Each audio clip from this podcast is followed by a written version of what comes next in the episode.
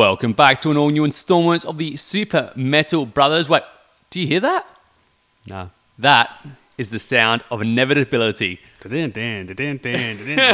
I am Super Metal Brother Matt. And I am Super Metal Brother Dan. We have had a major announcement last week. Well, it kind of got leaked a little bit. We kind of had this feeling it was going to happen, but that's right. You heard it here first. It is Christmas now. Yeah. Well, for some people, it is Download Festival. We all hoped and prayed one day that the music festival would hit our shores and as close to a metal festival on a grand scale we could ever hope for. It is Download. Basically, I'm thinking this is going to be like a sound wave because they're billing it kind of very similar at the moment. Uh, or are they not, Danny?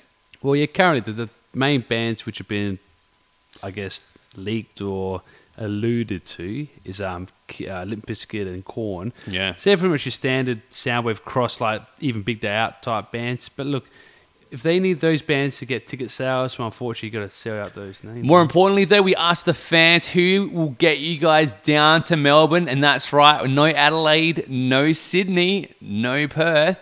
Uh, so I guess apart from Melbourne, everyone else gets to feel like what it's like to be in South Australia, which is uh, devastating, I'd imagine, for some people. Exactly. That's a major concern with Australia is our lack of decent infrastructure like transport. Like plane flights, long, expensive, and tiring. Mm. You know, I don't like flying. That's why I leave it up to the pilot. but our train system is terrible. So anyway, it should be good. It's at the Flemington Racecourse. Apparently something else happens there this week. I, I don't know what. But yeah, at least sound excellent. No, Mosh download. Pit with Animals, I would imagine. We're also reviewing the latest Communic album. That's right, they're still going on. I didn't know this was going to happen either, but are we looking forward to the album? We bet you asked me, but did we like it? Well, I guess you're just going to have to find out in the end of the show, Danny. Exactly. Leave them wanting more. First up, though, let's hit the news. Straight off the bat, we're talking Amy Lee. You know, it's been a long time since Evanescence's front singer, the uh, female bombshell. I was glad, though, to announce that the uh, Bring Me to Life song has now got a no rap version, Danny. Is that considered rapping? I have a feeling if you go to like these gays rap guys, that's not rapping. There's Yeah. There's like rapping, and then there's guys talking like rhyming, but they're talking in a in a sense that has it together. Now the funny thing is, I've got her quote here, so we can actually not take her out of context, even though it's probably funny if we were Ah, to. Yeah, okay. Professionalism, jeez. From Amy Lee, God bless this the rap. God bless the rap. It's a part of what got us to the radio, she says. At least according to all the rules of radio that I don't agree with or understand, the rap wasn't part of the original idea or sound. It was a compromise in many ways. I guess her talents alone didn't really need a rap. It's kind of like having a death metal section in a Disney movie or having, I guess, uh, Pedal Pop Line in Nickelback. Things you don't really necessarily need, but we But maybe one day should happen. Yeah. The um yeah, I guess like when she released that you had things like Linkin Park and the nu metal still like wavering a bit. So Mm. that all had that like cross um, sound. So maybe these like music uh, executives or producers like no no the only way you're gonna get your sound on the mainstream is for you to like incorporate rap to a degree. And she that's like she says, like look I'm I'm glad we did it, got us where we are, but I'm glad I could finally release what I wanted to release back Yeah, when. now she doesn't have to compromise the integrity of the songs because, you know, at the end of the day, she can hear the songs that they were meant to be heard. And I'm looking forward to hearing what that middle section will sound like without someone rhyming in whiteness because it is pretty white rapping. Is this going to be like we're going to like release like the Harvey Weinstein of the music industry? So no, Amy, you will be releasing this rap thing, or you'll be touching this. Like ah, no, okay, well let's release the rap. Yeah, have all these like producers instead of sexually molesting um, musicians, just like forcing them to have like crossovers where they don't want. It's basically like music rape. That's Yeah. horrible. That's like the worst kind of music form you could even do. Yeah, it's like when was it Noise by Nature crossed with Anthrax, and it was you know, Peace. Hello, Oh, you go? Or when Iron Maiden crossed with Iron Maiden and you get Iron Maiden. How's that Nevermore band going? uh, therapist says I don't know what a Nevermore is anymore. Uh, apparently, there is a report now coinciding with heavy metal bands given in a certain country and asso- associated with wealth and affluence. I would imagine happiness is also in there, but uh, you know, there were two people who did this kind of like study. One of them seemed pretty cool. The other one was pretty like, you know, I don't know. It was just kind of like negative. We don't need negative Nancy's when it comes to metal. We just Nah. we've got the pop music to to to you know give us angry enough for that, or your parents, or your teachers, society, your job. Yeah, the girlfriend who won't answer your phone calls because she's not really your girlfriend. just, stalking you. Stop, stop calling her Danny. um, well, let's look at. This Charlotte, Charlotta Mellander, a Swedish, uh, I guess, uh, one of those people who like go into finding how it all works. You know, trying to make. Yeah, it's, it's. I guess it's the best thing about getting paid or not getting paid. What does this girl do, Danny? It's like one of those. Um, Might be like a PhD. Who knows? yeah. This is- Anyway, yeah. that she's found that um, with the compulsory music training schools, like in Sweden, for example, it creates a generation of kids with unbelievable musical chops to meet metal's technical demands. Now, metal has different technical demands. I mean, there's the Soilwork, the whole thing going through Gothenburg with Meshuggah in flames, scar symmetry. I mean, these guys are crazy. But there's also metal like Korn or Evanescence. Metallica. and, and, and there's funny with Metallica, it kind of spans all across of it. You know, the, the older they got, the easier their stuff came to play, such as arthritis or losing your, your bass player to Or- uh, the problem of death. yeah, well, they eventually thought we, we can't keep stringing Lars along. We have to like play stuff he can play. But is it really, Danny, got to do with giving the kids more ability and therefore using the problem with uh, that Sweden's going with, with mostly being either immigration or too much snow? Um, is that the biggest problem that gives the metalheads their thing? Or is it just maybe that uh, there's another reason why heavy metal is doing well in those areas and not so much in the Congo or in Somalia, maybe? What is weird because like the other person who kind of says, "Oh no, it's because those rich countries, those guys can afford all the good equipment, so therefore they can play, they can like create stuff and be more different." Yeah. I was like, yeah, that's that's a simplistic answer because if you go to like, you know, black metal, a lot of those guys came from these countries but had really poor access to these like everything, everything's- recording yeah. instruments, their own instruments. You know what I mean? Or even access to neighbors. I mean, like Yeah. these guys are like hours away from human contact, and they've got some of the most brutal, brutal music ever. Yeah. Uh, yeah, it's kind of like that. Oh, oh, like there's a whole bunch of white people doing it, so therefore it's whiteness. It's like, nah, it's just it's the way it is. Like you said, with the access to technology and all that kind of stuff, maybe who knows? But um, But it kind of came fair like a little bit like that. Yeah, it kind of feel like, oh, I don't like metal, so I'm gonna just like point out. Yeah, I like trash metal. it. And I'm like, yeah, whatever. So I think at the end of the day, uh, it's a great style. Maybe more people are to get into it a little bit more. Um, you know, Download Festival here to save us. Yeah. Now I think if you go to like last week's article where they found like metalheads are more like centered and friendly and open. Yeah. And I think that and that ties into this. Like they found okay, countries which look after people better, also like metal, and these people who are better. That's right. Like metal. Well, So, let's yeah. think of it this way. We were talking about, uh, I was actually talking about some other uh, stories before where certain people in Middle Eastern countries can't even play metal without their governments pretty much honing down on them. There was one point where it was like, was it a death? Um, possibly they were going to get um, guilty through death or something. What was yeah. it? I can't remember the band. It's like in Iraq or something. This band, and they were going to face a death penalty just for playing metal, and Yeah. then they got taken away. Um, the death penalty got taken away, and I think they were in prison for ages. And I think they finally got released. That's a terrible story. Even like Behemoth are going through problems in Poland. We can skip ahead, Danny, with uh, what happened with using their like flag imagery. They're incredibly patriotic there in Poland, and one of their T-shirts that Behemoth is selling has some of that logo design in one of the T-shirts. Apparently, it's one of their better selling ones. But even now, the Polish government's getting into trouble uh, with Behemoth, and these guys are pretty high up on the metal spectrum. Yeah, it's funny because unfortunately I couldn't compare the two images because the images on the article got taken down. So Yeah. you see the you see the Polish national anthem when uh, national anthem, the Polish logo and some sort of like bird. I don't know what phoenix. I don't care. A bird with a crown and sitting on the side like like you know, side profile like most of the old emblems Yeah. were. And apparently, going by Behemoth's one, yeah, I think they have a sympathy where they have more of like a phoenix type thing. I don't know, whatever it is. Bird on side, but it's just a, it's just like a generic bird pose. So for them to say they're attacking Poland, I don't know. Maybe maybe that one they took down is very close to it, but Nergal thinks it's just another way for them to attack them and you know, stop them. I reckon it was the same argument that we bring forth. I reckon the Prime Minister of Behemoth likes the old stuff, right? But everyone like Metal Hammer and all that are saying, nah, the Satanist is the best album ever. And now he's gotten so offended. Now he's just like, well, you know what? Like, I'm going to arrest Behemoth now, and like, there won't be any more second Satanist album. and I'm like, you know what? I'm actually cool with that.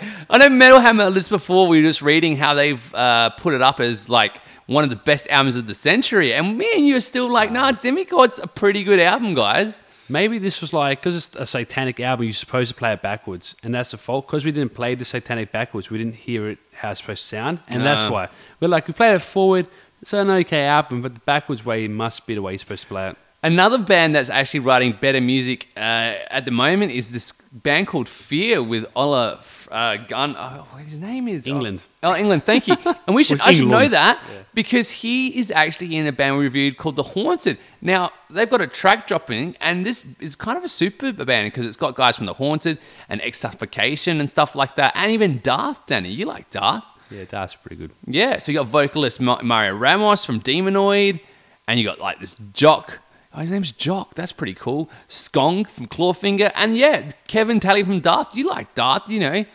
Yeah, I think, I think Silence. Deja vu all of a sudden. Yeah. Anyway, but here's the thing: I've heard the song, and I'm like, dude, for me, it's actually better than Haunted. Maybe he's giving Haunted the the, the scraps. Maybe I don't know, but the fear. This track sounds actually pretty decent. Yeah, it's cool. Like just that strong groove, like chunkiness, but then it comes that for like the whole four minutes. So yeah, we'll see when the album comes out. Bring Me the Horizon frontman Oli Sykes accused of lip syncing at Chester Bennington's memorial concert. He is claiming that it was actually a malfunction, but it was due that he was they were playing a recorded version of a trial, like he was doing a warm up or something like that, or like the sound test.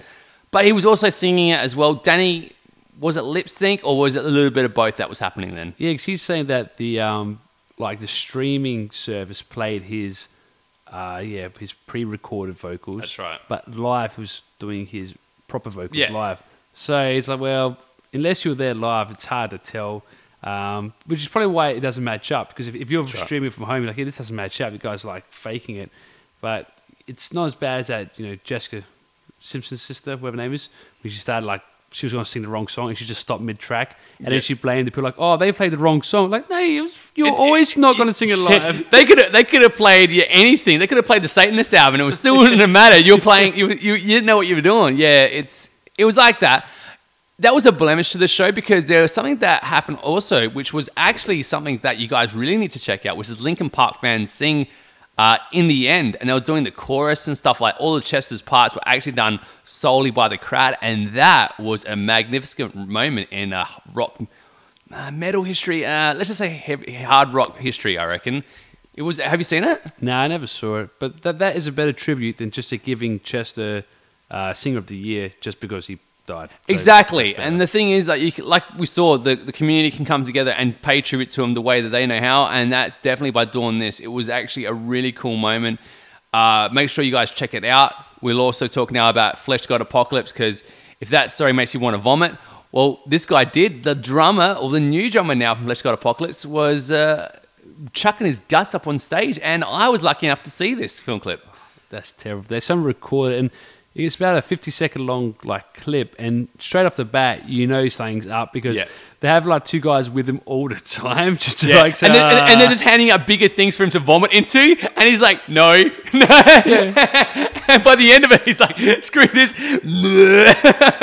The first thing the guy grabbed was like a small like bag. It's kind of like when um with Wayne's World where Garth goes to the guy like, if you need to spew, spew in this. Yeah. It's like a small like peanut bag, and that's what the guy first gave to the drum. Like, are you taking the piss, man? yeah, it's like you got to charge enough. This guy's about to yak up his three weeks of food, and this guy's like, "Oh, you know, I found this from just down the road. Maybe you can vomit into this." You know. And the most impressive thing, he didn't stop playing the drums. Yeah, and they were basically like, you know, if he didn't play the show, it'd be all right with it. But you know, he is true pioneer of metal. Should have been given an award at Loudwire, but I guess it did happen after the awards. Maybe they should have had the foresight to know this was going to happen, Danny. Yeah, drum of the year. Yeah. Yeah, exactly. drum Drum of the year.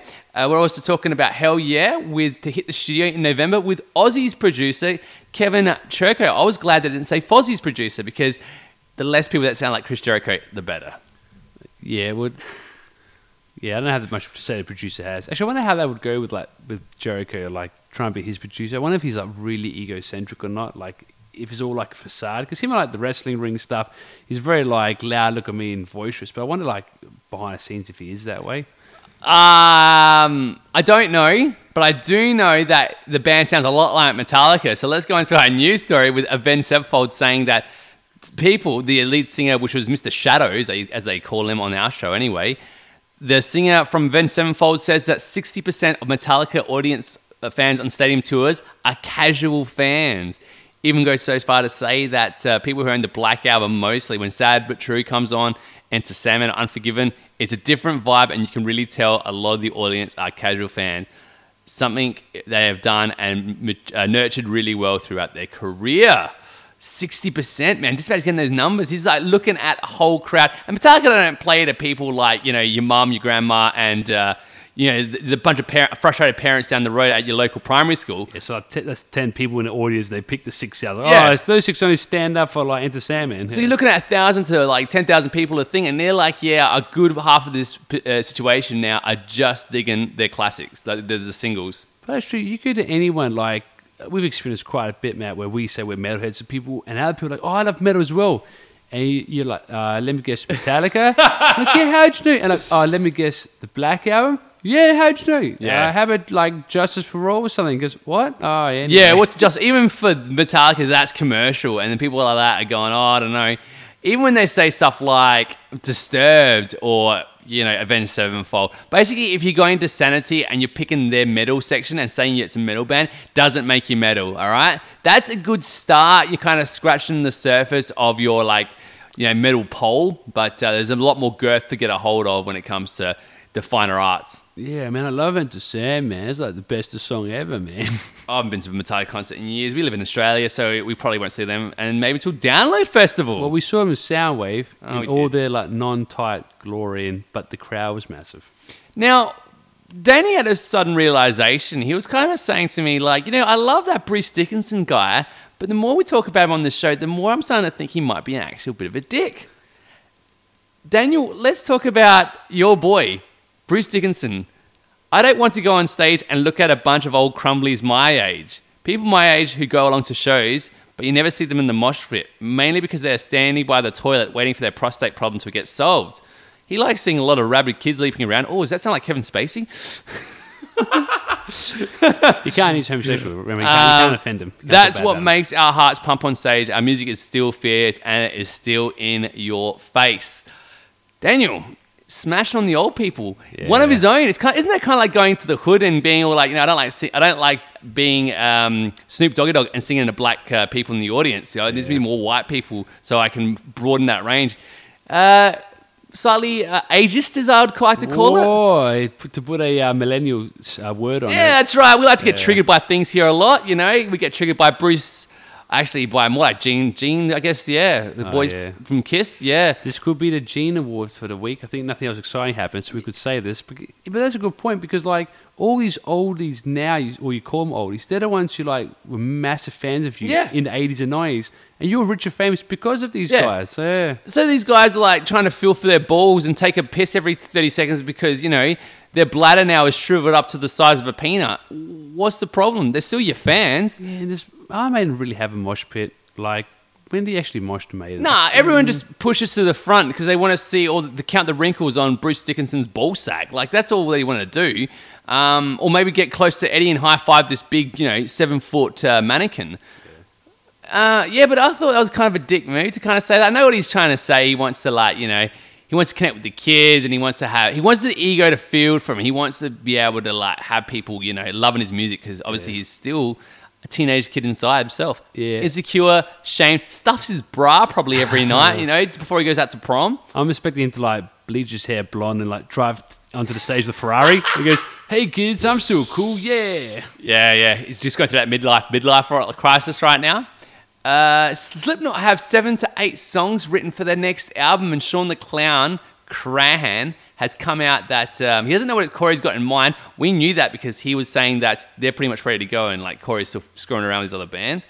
But um, yeah, they reckon it's all coming together pretty pretty well. Slipknot fans obviously very excited. These guys are as big as the top four thrash bands. They uh, played in front of massive crowds, so. Yeah, well, I even heard a Stone Sour song on Triple M this week.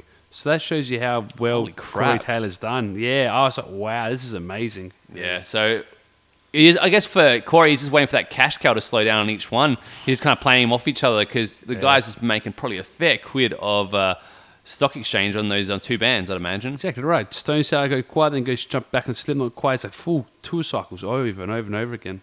One tour cycle that won't happen, and this will be one of our last news stories of, of tonight's episode. Sammy Hagar says there will not be another Van Halen reunion. It is over, man. People say, What's going on with Van Halen? Well, I guess we did once on the show yeah, too. Flame. Yeah. Absolutely nothing, he reckons. Uh, he has no idea, and he hasn't heard from the guys. His heart was broken when we covered back in the day about them missing his birthday party.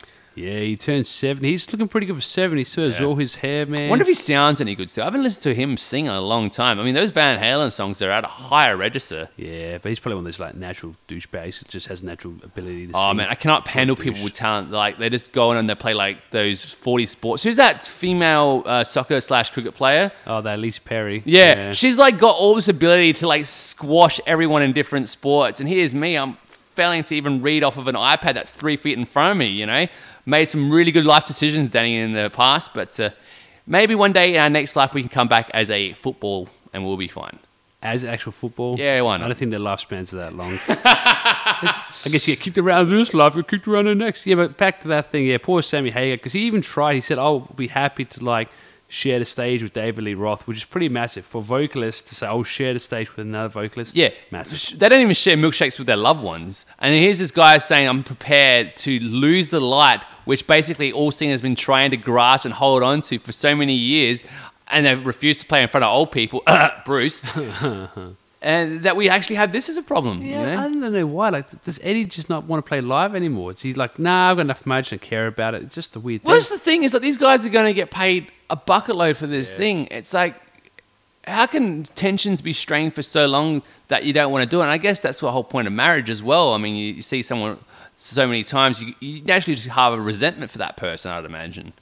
I guess so, but I mean, two of them are brothers. This is why we're not obviously working as therapists. yeah, it's like, come on, just get it together. What's wrong with you you? can always find Wait, another woman. Like, what, 12, 20 years? Kids? Just tour Adelaide. What's wrong with you? you just get them all together and stop crying about your problems. Oh, I'm sure. What are talking about? Oh, yeah. All right, so there's that. With that, let's head over to our podcast question of the week. Download Festival. For those who don't know, what is a festival, Danny, and why should people in not only the metal community but the music community even care?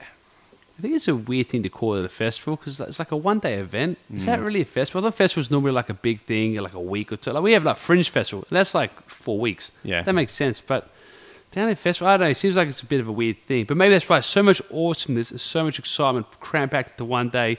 It's like what Fringe does in a month, we can do in a day. Maybe they're going to have got some other things planned that uh, Soundwave didn't. Maybe got some rides, maybe even like some uh, pogo stick, pin the tail on your favorite metalhead. I'm not sure what they got planned, but we want to talk artists though. Download Festival is going to bring down, they promise to bring down some big names, Prophets of Rage, um, sorry, Limp, Limp, Limp Bizkit, uh, Korn even. So we're looking like it's going to get pretty, pretty big, you know. Ra- uh, Rage Against the Machine, possibly, you know. It's going to look pretty good.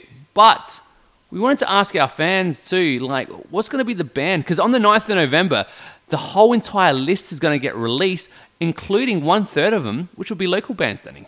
That's great. That's really good. I mean, you, you have to do local. I mean, for one, it's cheaper for them. Yeah. And two, it's the best way for local bands to get seen on a mass scale. Because you go to like gigs on a weekend, you get like 20, 30 people. Right. So bands like this, and it'd be good as well if they can be blended within the time frame, like not get put right at start and that's you're done with. See you later. Hope, and not, or not just like one stage. Like here's the local stage, in the back Yeah. corner. So we'll see. Hopefully they do it properly. I, I I don't know what their record or reputation is like in their own, like in England and stuff.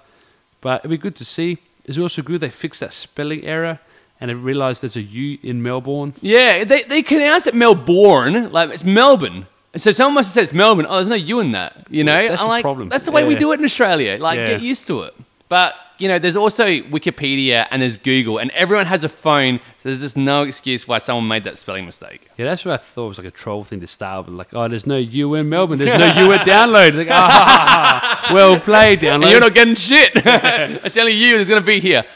Well, let's talk about it, Danny. You've got some names, you've got some bands. Let's hear what the big people want to hear at Da- Download Festival in Melbourne next year, in uh, hopefully 2018. Yes, great. Uh, March apparently, so very soon. So um, Kaya Elliott, staff the bass said they won't play him anyway in Sydney. Thanks, man. That's right. Welcome to being in Adelaide. We don't see shit. Now you don't get to see shit. Actually, I've never heard of They Won't Play Him Anyway. Is that a new band? Are they any good? I think that's her band. she wants to. She lives in Sydney, so it makes sense. Yep. Uh, then we have Daniel Surdblad wants Nitro. wow, Michael Angelo, and I think it's the guy from Lamb of God as well. I can't remember. Yeah, yeah, because we heard one of their songs and it wasn't that exciting, to be fair. Yeah, it was alright. Singing wasn't. hmm. But the uh, guitar shredding would be uh, probably some of the fastest I'd ever seen at a Download Festival. I think Chris Broderick might have been at the last. Gee, who was that Megadeth guitarist at the time? I'm not sure. but pure shred, why not? All right. Yep. Anyway. They could play on the smaller stage Yeah. at 12 o'clock in the afternoon. yeah. Well, he needs to like when the, when the sun's the hottest. That's when he needs to play because his, his right. hands are the most mobile. Um, Tony Kuta, happy birthday to you, son. He wants Tool to play. Um, well, why not? The album should be coming out maybe apparently soonish. So Oh, you've yeah. got look. You could be out next year. It could be out in ten years. But you know, as far as I'm concerned, the Tool fans love it already, and it hasn't even been dropped. best album of the century. Yeah. so so like so progressive. They haven't released it. That's how progressive it is. I'd imagine they would play it fairly later. They are a big band. They like the big stage. Lots of uh, curveballs when they play live. They're always doing something different, whether Yeah, they're being naked dark and weird. or Yeah. dark, or got naked people hanging off top of rails. Next one, Danny. Yeah. Next one is uh, Amy Carson wants Crossfaith. Japanese melodic death metal. They actually released an EP this year, and I was going to review it, but it was only going to take about five seconds to talk about the album. But I thought it might be good for an album review, Danny, if we get lazy one day. Yeah, I always like when the first time I ever saw Crossfaith was in Soundwave Adelaide, and they're like either the first or second band of the day. Yeah. And just remember like the Japanese guy in full like Japanese accent, like, "Hello, Stella." We got to watch all we're after for you. I'm like, dude, you guys are awesome. And they got the best turnout. The Yeah, uh, mosh pits were brutal. They were always inviting the crowd to smash their heads together. And the, the crowd participated in it. They loved it. Concussions for all. yep. And then Amy also likes to see Lacuna Coil and Epica. Now, some two female fronted bands, gothic metal. These days, Lacuna Coil pushing toward towards a nu metal kind of sound, making it very radio friendly for them. Cristina's still blowing everyone away. The male vocalist is catching up slowly, but taking his time. Yeah, but unfortunately, she's in our well, maybe our position to that living in Mount Isa. It's a two-day car trip to Melbourne or very f- expensive flight to Melbourne. So unfortunately, it might be a miss. Which Epica, I don't know. I mean, they've even been in Australia. Nice redhead. She's got some lungs. You know, comes from the classic, incredibly talented and trained, far beyond the stuff she's doing. Uh, but uh, why not? You know, it's great stuff. Why not? Enjoy. Yep, and you have Andre Vanderkeer wants King Diamond. King Diamond. Danny, you love that, don't you? Yeah, n- no. I think he had a new. That's ah, it, Yeah, it's it's not falsetto. Eh? Stop it, please, please stop, please, please. I think he released an album this year, so that's good. So it makes sense. Look, the lineage that these guys would push him back on the bill. You know, they, that would be the one thing. Like, he's one of those guys who feels like he's on borrowed time, a little bit like Ozzy. Like they've been doing it for so long. Guys like even from um, Ice, Ice Earth, I was going to say Judas Priest. Sorry, like even Judas Priest. You feel like these guys, the last show they come might actually be their last. So you need to go see him. Yeah, no, definitely right. And look, he probably put on a great show, like probably a lot of theatrics and excitement. So yeah, it might be a decent just to see for the live performance. Yeah, maybe he gets to cap tape, but then it's real. it's like there will be no second act. Okay. Uh, then we have Luke Serda wants Meshuggah, Tool, Rammstein, and King Diamond to say a few. Ramstar would be one of the bands that would headline it because they're just massive too. They've, they've also made it singing a foreign language. They're singing German and they actually have songs that are so raunchy that can only make it to Pornhub, you know, for film clips. So that's how you market a band, man. Make it so inaccessible that uh, you have to like go around an adult filter. Yeah, it's true. I actually like researched to make sure that's true. Oh, absolutely. But it And I was watched- actually really hard to find that film clip. So I was, I was on Pornhub for like a couple of hours and a couple of days, and days into weeks. There's a lot of women and that hug each other a lot without clothes. It's I must have watched at least like seven or eight teen like films of it. Yeah, it must keep like misspelling Rammstein. Yeah. Yeah, exactly. I'm like, do, do Rammstein also have problems with their car and they need the whole entire football team to come in and service the young lady that's there? I mean, wow, there's like a lot of things, like a lot of holes. But um, Anyway, anyway, go on. Yeah. What were we talking about again? and just to name a few, that's what Luke said. So I haven't heard that band either. Just to name a few, they must be new as well. uh, they sound like a pop band. They might get like early on in the bill. Uh, Josh Ruby, controversy here with the uh, Pet Shop Boy. yeah, he's just taking it out of his ass. He, he, he's a guy who definitely uh, likes a bit of banter. Or maybe you're going to see the Pet Shop Boys. I like to see Duran Duran. Get them on there. I Nah. legit want to hear Welcome to like Planet Earth. That song's amazing. But it could be like Europe and bands from like the 80s who've actually made like a somewhat heavier, more progressive sound. So they've actually like, completely changed their sound around. Right. Maybe Pet Shop Boys have gone like full Like, like, Final Latin. Countdown's their like radio friendly song and everyone loves it. And then they see them live and they're like, dude, these guys are heavy as shit. Yeah. Now I think I think they've actually gone like really like progressive. Like like the. Whitesnake as well. Same sort of thing, eh? You know? Yeah, that's right. So you never know. There could be a there could be a curveball there, but I think he's being a dick. Anyway, Adam Blacksmith, the number twelve looks like you. What the fudge? is that anything? What's the next one, Danny? Who is Adam Blacksmith? Is, he, is that even a real name? Yeah, he's, he's legit, man. He's, he's a lad. He's a lad. All right. Number 12. Um, is it like Agent? No, Agent 47. I do look, have I've haven't commented that before, but 12, not so much. Yeah. We haven't watched Stranger Things yet, though, so maybe maybe it's- maybe maybe it's it's a very strange comment, so. yeah. maybe it's a local band. Anyway, okay, we'll move on. Andreas Lopez. I'm sure Pain will be, play there. There are rumors circling around that Pain are going to tour. However, where they tour Australia or not, we'll yet to wait and see. I'm hoping more towards Hypocrisy. I know they've only like talked about it on their thing, which is Pete Tägtgren's other project. Actually, his original project band, I think it was, and then Pain became his side project, and now he likes it more than Hypocrisy, which I just don't understand. Well, it makes sense to like bring both bands at the same time. You're already here. Play twice. Play two sets, Just that'd be it. sick. I'd be cool with that, you know. As long as you're not on the same time, then I'm just like, you gotta like DNA. That'd be amazing. Yeah, imagine that. No, I probably won't see go see Pain anyway. I don't care. Just play Hypocrisy. that's right. Yeah. uh, then you have Scott Thiel, Thiel. I'm sorry, Megadeth. Yeah. Oh, yeah. Always, a, always Yeah. a fan favorite. if there's a big stage and a lot of money thrown at them, they'll play the show. Yeah, yeah. They would. See I mean- Dirk again live. That'd be nice. Dirk. Yeah. I saw him play for Soilwork last time when he was here. Nice Yeah. guy. Came up to us after the show, which, which is really nice. And then that forced the lead singer, that's a lot like a dick, and also come up to us and talk to us after the show when they were paying money for like 50 bucks, whatever, to do a pre-show thing. Like, you guys are losers. I got a photo with the guy and I get to hang out with him for a bit. So suck it. That's that's a great story, man. I'm really happy for you, and I'm proud that I was there for that moment as well. Yeah, you were there too. And uh, last but not leastly, oh, hey, that's not fair. He's done it twice. Andre back again with Katatonia, Ihsahn, Obscura, and Devin Townsend. Project. Wow, prog black and death metal y thing. Katatonia, depressing as all hell. I think they have been to Australia before. I think like last year, wasn't it? Yeah, Devin Townsend. We did review the album. We found it pretty mediocre, but a lot of people really rate his stuff. You know, he's always thinking forward, never back, and always twirling towards freedom.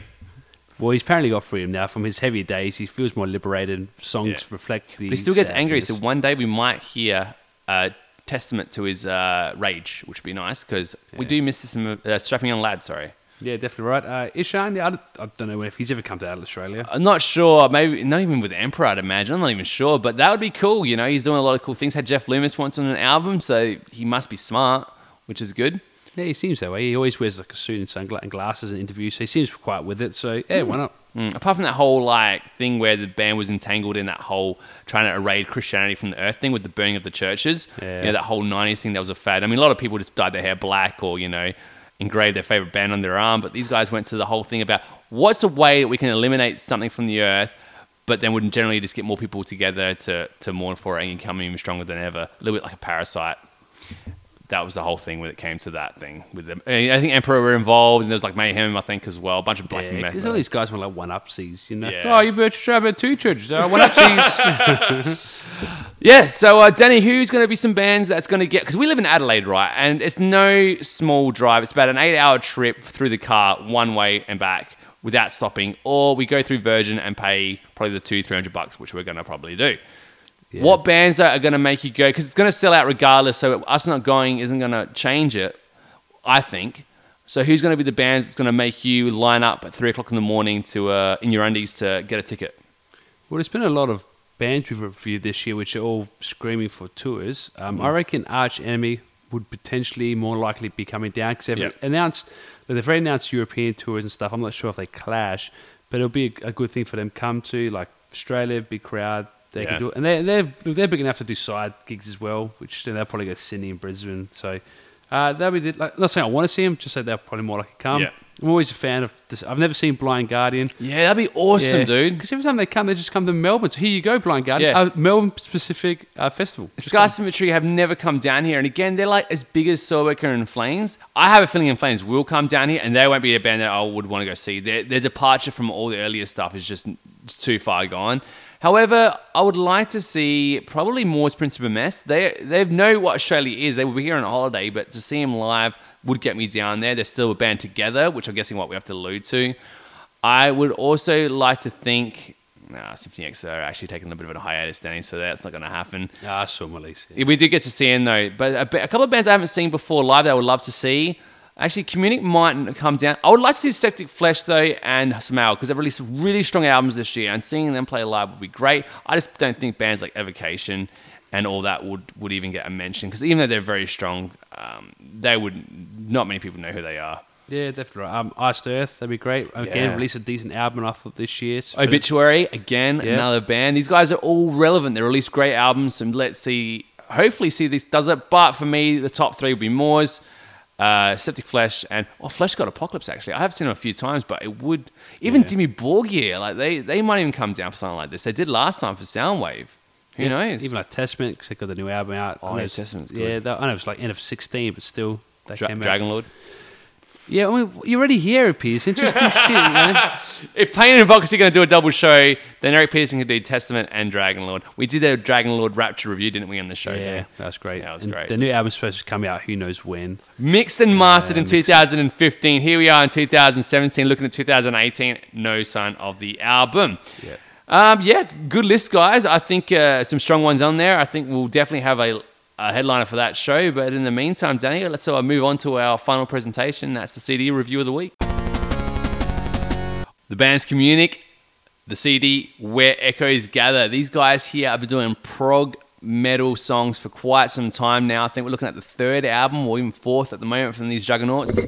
Uh, great band, you know. These guys have been doing really, really well for each themselves. You know, they've taken a bit of time off between this album and the last, but we're actually looking forward to hearing how these guys are pushed forward. They known for having a soundscape of combining some pretty huff, tough, kind of like that post thrashy, headbanging kind of stuff with prog sections, like with the clean guitars and that kind of stuff. With the, I guess the the singing kind of reminds me of your Warrell Danes and that, where it's not quite a power metal vocal line, but the range. Where would you say it alludes to for you, Danny? That kind of uh, venture of uh, style. Yeah, it's interesting because he has a very distinct and strong tone. I mean, the range is very good. Like, he's very low to, very low to very, very high. He's, he's definitely a very accomplished singer because his interval singing is quite spot on. His fills and tone, all that's great. Um, but yeah, it's, it's its own thing. It's probably like an, you know, if you go like an, if you go to back to Rainbow, like '80s band, he kind of feels like a Whitesnake stuff. Oh, kind of yeah. that type of stuff where it's like just strong, nice, warm tone. Um, where he can sing, he doesn't have to sing over like heavier stuff. It'd probably be more suited just like the hard rock stuff. So Yeah. you, I'll aim, I'll aim for like that, the '80s, um, yeah, for like like bands, even like bands like Survivor, Arbor Tiger and stuff. It's kind of like that whole era. I reckon he suits. He comes from. For sure. So the band's pretty well known for that. And right now, let's move straight into the album and talk a little bit about it because Daniel's got a lot to say about it. He's really into this band. Uh, saw him come on his headlights uh, through like Andrew Hogan and stuff like that. Me, I've been a fan from the album just before it. There was a, I can't remember the album it was called, but they've actually got some really good songs off of it that got me into it. But um, I've just found myself not listening to it for quite some time. So the the Red Name kind of on the radar. Danny, what's uh, what do you want to talk about this album first? What's going on? Well, this album it's quite interesting. It has three bonus tracks, which that's probably the first time I've seen three bonus tracks on an album. Yeah. So we're not going to include them. We're going to include track, track one to track nine, okay? And first off the bat, you've noticed that they've done this whole part one, part two thing at the very, very start of the album, at the very, very end as well. One thing I can definitely say that generally Communic are like the Opeth, where they will have unapologetic, unapologetic songwriting, seven minutes minimum, looking at seven to eight to nine, and their song structures would kind of Remind me of the songs like in Death with Sound of Perseverance, where it's kind of like a layered song where it's like an A, B, C, D, E, then it kind of goes again, or like a, there's a bridge and then it kind of returns back to the form of the song. Whereas conventional pop writing, you know, intro, verse, chorus, verse, chorus, and whatever, you know what I mean? So they have, there. yeah, they have a very interesting way of songwriting and it leads to very long, complex songs to a degree. You know, um, definitely longer songs and more fleshed out in that sense. But in this sense, they've decided for two tracks to cut them in half each. So we have to really review them as two separate tracks. Even though to me, it really does feel like Communic had one really awesome track that they sliced in half. Yeah, well, they actually did it three times. There's, Three there's, sorry. there's, there's three part, one part two. So it says nine tracks, but some might argue it's a six tracker because of that. And look, that's fine. That, that's what these guys are. They they create progressive songs and story tell, and that's what they like to do. So, and you can tell that they they do clever things when they tie in like songs where they either repeat riffs or repeat feels. Yeah. Or, or the first like track one, track two, it both songs end with the same uh, note or the same like rundown, which is just that. Uh, how's it go? Um, yeah, center of the earth. Yeah. With that, I mean, it doesn't really work on the first song because after they kind of quickly try to tie it to the second track. Yeah. That kind of missed, but then the, the second song it does finish well, so that's a bit of a weird one. Yeah, and that's kind of the one thing about uh, to talk about a blemish is they do kind of janky things like that where certain riffs go into other. The, both sections are killer, and that's the thing about this band. Generally, the sections themselves are very, very good, but there's certain things like I think in track six as well. Or track seven, particularly, where there's this weird transition uh, at the start of the song where it's got these grooves. Even in track one, it has these weird transitions at the very start. But the are so good that generally you don't care too much, but it just kind of takes you out of it a little bit. Like when when you when you, it's like when you're looking at really good scenery, but someone just periodically comes and like pokes you in the ribcage. Like, oh, that's annoying, and then it takes you out of the immersion. But then you look at it back again, you're like, oh, you didn't even know that it happened. But for the ten seconds, it kind of like, oh, that was kind of annoying. Yeah, that's fair. But there's sometimes where they do it really well. Like I think Yeah. it's track uh, eight or seven, one of those where it gets like really like strong groove into like a very nice melodic, well sang thing, and that that transition is like is really good. Very like Mm. it takes you on that journey so well. So you're s- uh, the Yeah. one, yeah. The ones you're talking about, they, they're very like they use that chaotic way to tie things together. So just Yeah. like and they change the riff. I'm like, yeah, you really can't do that. Yeah, like with the section where, where Echoes Gather Part 2, where they do that whole yes, rush, Dream Theater, proggy thing, and they don't sound too comfortable doing some of that wank stuff that doesn't really do much for a song. Uh, and it's, does- does it sound out of place in the album? Well, maybe a little bit because it doesn't really feel like that's their thing. Uh, it's there, and even the very happy stuff in, for example, I think it was with Black uh, no, so where, where history lives, they go into this like the flight of the Conchords po- chord progression where it's that da da Oh, yeah, da it's da. really happy, yeah. yeah, a real happy section, and it kind of works. And I- I guess that's the whole band. They, they really try to push their songwriting, and I think sometimes it works really, very, very well. And incredibly, some of those riffs are very strong. The drummer for me is the highlight in every song. He's very strong and gives the band a much needed lift when they need it, and helps those grooves embellish as well. Um, yeah, so some of those things do a bit janky, and some of the the styles and that, and even some of the intro without using that compressor for that track as well wasn't great. But then I hear songs like Moondance where they're just playing to their strengths, where it's that classic dichotomy between your clean section and your heavy sections, but it all done very well in a gradual way. Um, a staple, that kind of sound is their staple, and it's really followed them through the days, and it's strong enough. Yeah, I guess.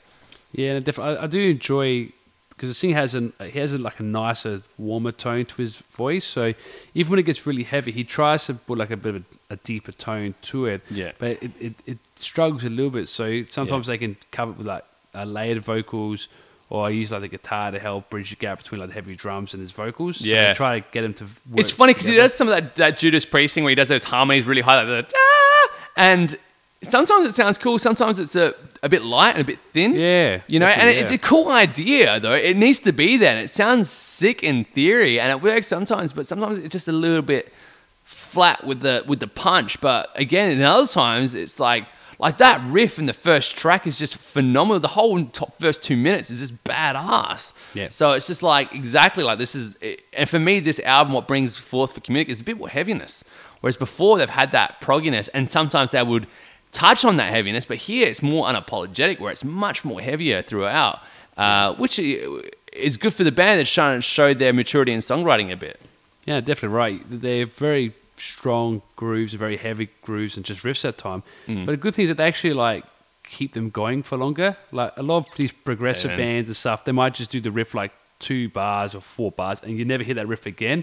It's really infuriating. Yeah. But community at least actually sitting on these riffs for a while, or they do the classic where they sit on the riff for a while, then add another layer, and then some double kicks more, to keep yeah, there's up. more intention to like a songwriting as a far as storytelling. I think where these guys do really well, and they flesh out the songs, and you'll realize you'll go through two or three tracks and be like, wow, it's been like 15, 20 minutes, and you won't even feel it. Like it just feels everything feels mostly pretty organic as well, the way they approach their songs, and they've been doing that while way for a long time.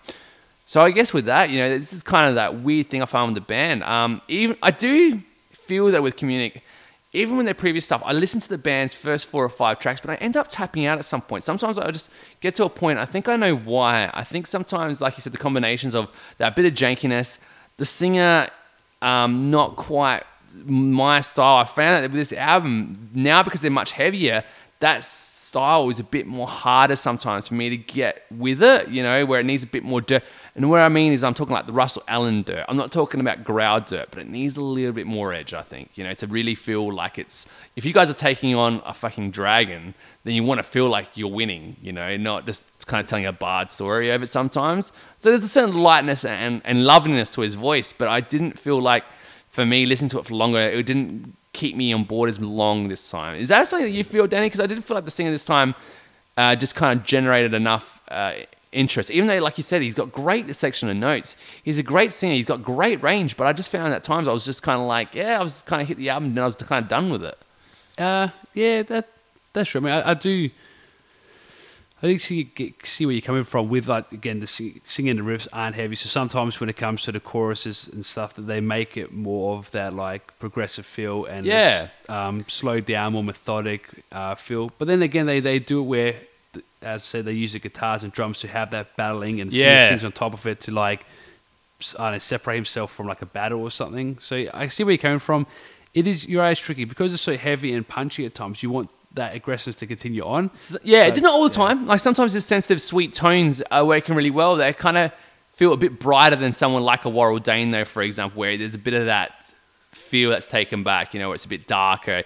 Even though it's mostly sung, it does feel a little bit bleaker. Um, so there was that. The guitar solos as well did nothing for me. They're, they're, they're, very good feel. They're not very good feels. They're like, you got a feel for it, and he knows how to kind of go through it. But uh, generally, I feel like his playing kind of takes away from some of those riffs. You know, they just weren't kind of doing. And I guess the best I think example I can give you, I think, was track seven. He has a really cool tapping out of it, which is really really awesome. But um, yeah, the kind of like it didn't really do anything. It was kind of hitting just a bunch of licks together, and it wouldn't seem very cohesive. And the amount of time he puts into the songwriting itself, it seems a bit weird. But um, again, no minor nitpicks. You know, these things that just really aren't immersion breaking. Just something that I noticed for me after hearing some amazing, phenomenal guitarists doing awesome playing.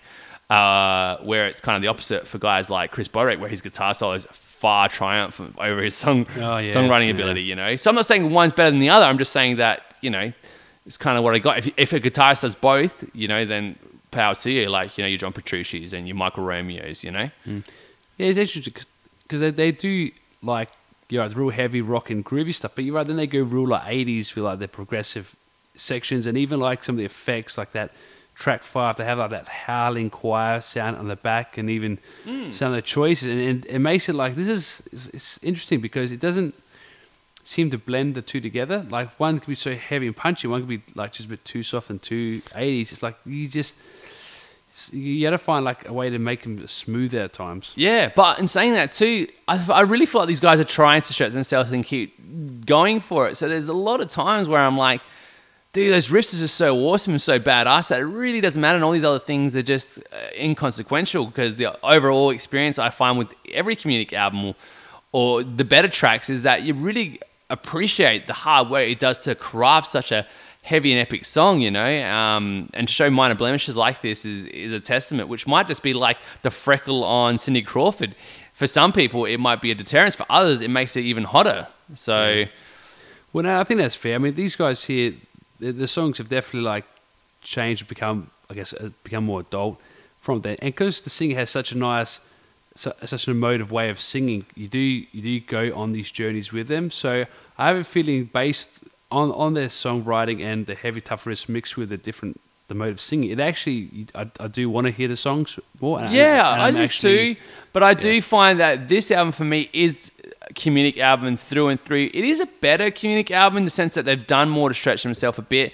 Uh, however, they melody writing is very strong. So for some people, with the, the the lack of some of those things, like from other previous albums, might be a bit of a deterrent where it's a bit more heavy and in your face.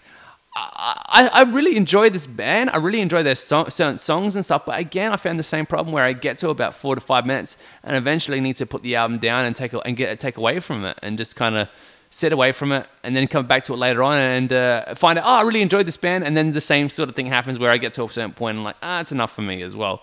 I do think though, from top to bottom, this is stronger than their last previous albums because before I feel like they really go top heavy and then by the end of the album, it's just weaker and weaker songs. But here, I feel like the songs are far more balanced and they're better overall. Just something that maybe they're listening to seven to eight minute songs for me just take a little bit too much. Maybe I just have have to adapt to listening to those songs a bit better myself. Yeah, that's true. I mean, they, they do try to make the songs, I guess, to have progressed, so they're the, the different songs inside a song. Yeah. But, but they also still like to hold riffs longer than normal, so they, they're trying to bridge the gap between like progressive songs and like hard rock I songs. understand they said part one and two, like I said, for three songs, but I still consider those. Uh, I feels like you need to listen to it to the start to the end. So you need to listen to the boat path. Like listening to part one isn't going to give the satisfaction of an ending. It doesn't feel like it for me. Like I, I realize that every time I get immersed in the songs fully, I've looked at it and I'm on the second track at the end of it, and I'm like, oh, that makes sense. They build up, you know, rah rah rah. So I'd hate to think you go see it live and they play part one and then they jump and play like part two of another song. You know, right afterwards, you'd be like, like what? You know. Yeah. So, in saying that, however, again, it feels like a communic. It's got all those communic highlights, and uh, if you're into progressive metal with kind of that Nevermore vibe. I do understand that. Like if you're into uh, albums of theirs like uh, Politics of Ecstasy, um, Dreaming Neon Black, that kind of early Nevermore stuff with uh, the just the normal guitar tunings, like the E flat and stuff. Like that's what these guys do, very similar. Do you do you reckon that? I know Andrew Hoagie said something similar to it as well, and I read online, and a lot of people do draw that comparison. Is this kind of like a Nevermore band in that sense, Danny? It's really hard to say because these guys are more progressive because like, longer songs and they have different passages in their songs. I think what it is that you got like a melodic singer sing over like really heavy riffs, and Yeah. I, I, not too many bands do it. medium to medium fast tempos, you know, kind of thing, you know. And then, like you said, they'll break away from that cliche, and then they'll have some of those songs that are much more uh, nicer and softer in tone. A bigger emphasis on melody through the guitars, through the singing. You're always going to get it, which much like they said, like bands like Nevermore have done. It's far bleaker. Majority of this writing is more sinister in tones with some of those distortions and stuff like that. So I get that as well, especially with early Nevermore as well. Had that very similar um, trope about them. Overall, Danny, I mean, I'll give you my thoughts on the album. Good community album. It's very strong. The band's still at their peak, still writing great songs. Just again, for me, I had some problems with it. Where about you for you? Where does this album sit for you, Danny? It's one of those albums I think I, I really want to enjoy it, and I do enjoy it. Um, I feel like, uh, yeah, I feel like I want to enjoy it more than I did enjoy it because Yeah. I think I, I just like them and I want it to be like a really, really, really, really, really great album. But I think it's just a really, I think it's just a good, a very good album. Yeah, they're a very so- good band, and they're yeah. a, they're a good, a very strong band. They've got their own sound, and I think that's one thing that band can never be taken away from them. They have a distinct sound, a distinct style, and it's original. You know, and that's the one thing that I attribute to, and that these guys deserve uh, a lot more credit than they are given right now. Just some, some minor things for me that take me out of the music that, um, yeah, stop it from being like world class. You know, where a band that can write a seven minute epilogue of prog metal like uh, Dream Theater, or more mid Dream Theater, I'd imagine. Lately, it's a bit self indulgent with you know lines of shred that go for far too long. But Symphony X, perfect example where it's really about telling a great song like a score.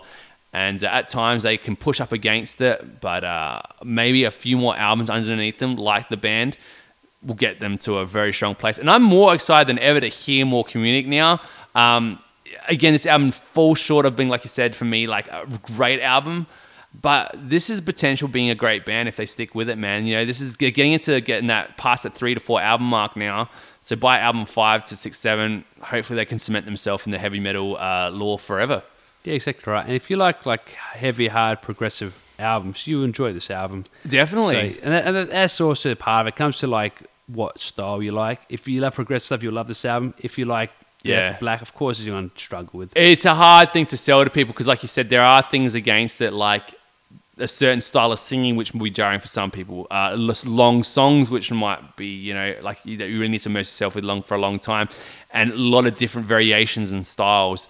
So it's a hard band to market, um, but I really do feel for the guys and wish them all the very, very best. I do comes with a recommendation, but um, I'm not going to give anyone hopes up saying that it's the prog metal masterpiece that people have been waiting and dying to, to hear. But for them, it would be definitely an interest for them to check it out.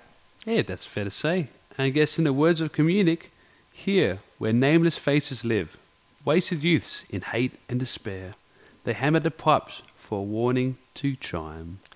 That's very sweet. And we've hit the end of our show. I'd like to thank you guys so much for listening. I hope you enjoyed sticking around to this very, very end. If you guys got a story you want us to cover, feel free to go to facebook.com forward slash supermiddlebro and leave us a comment or a like and just let us know what you guys want to hear on our show. If you guys want to cover a certain news story, or more importantly, uh, a certain music like a CD. We're hitting the end of the year soon. We're going to be doing our top 10. So if you guys want to come at us saying why isn't this album in your top 10 you've only got yourself to blame. Let us know which album it is and we'll review it. And uh, if we like it we'll make it uh, one of our good lists or a bad list. It'll still make a list though won't it danny? Exactly right. Interesting to see what bands make download as well.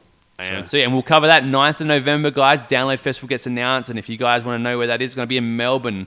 So if you guys want a ticket and you guys live in perth or adelaide like us you might want to consider getting those cheap uh, early bird flights because uh, it might cost you a pretty penny especially with all those hotels getting booked around the place Exactly right. Until then, I am Super Metal Brother Matt. And I'm Super, Metal brother. Dan. We are the Super Metal Brothers. Thank you guys so much for listening, and we'll catch you next week.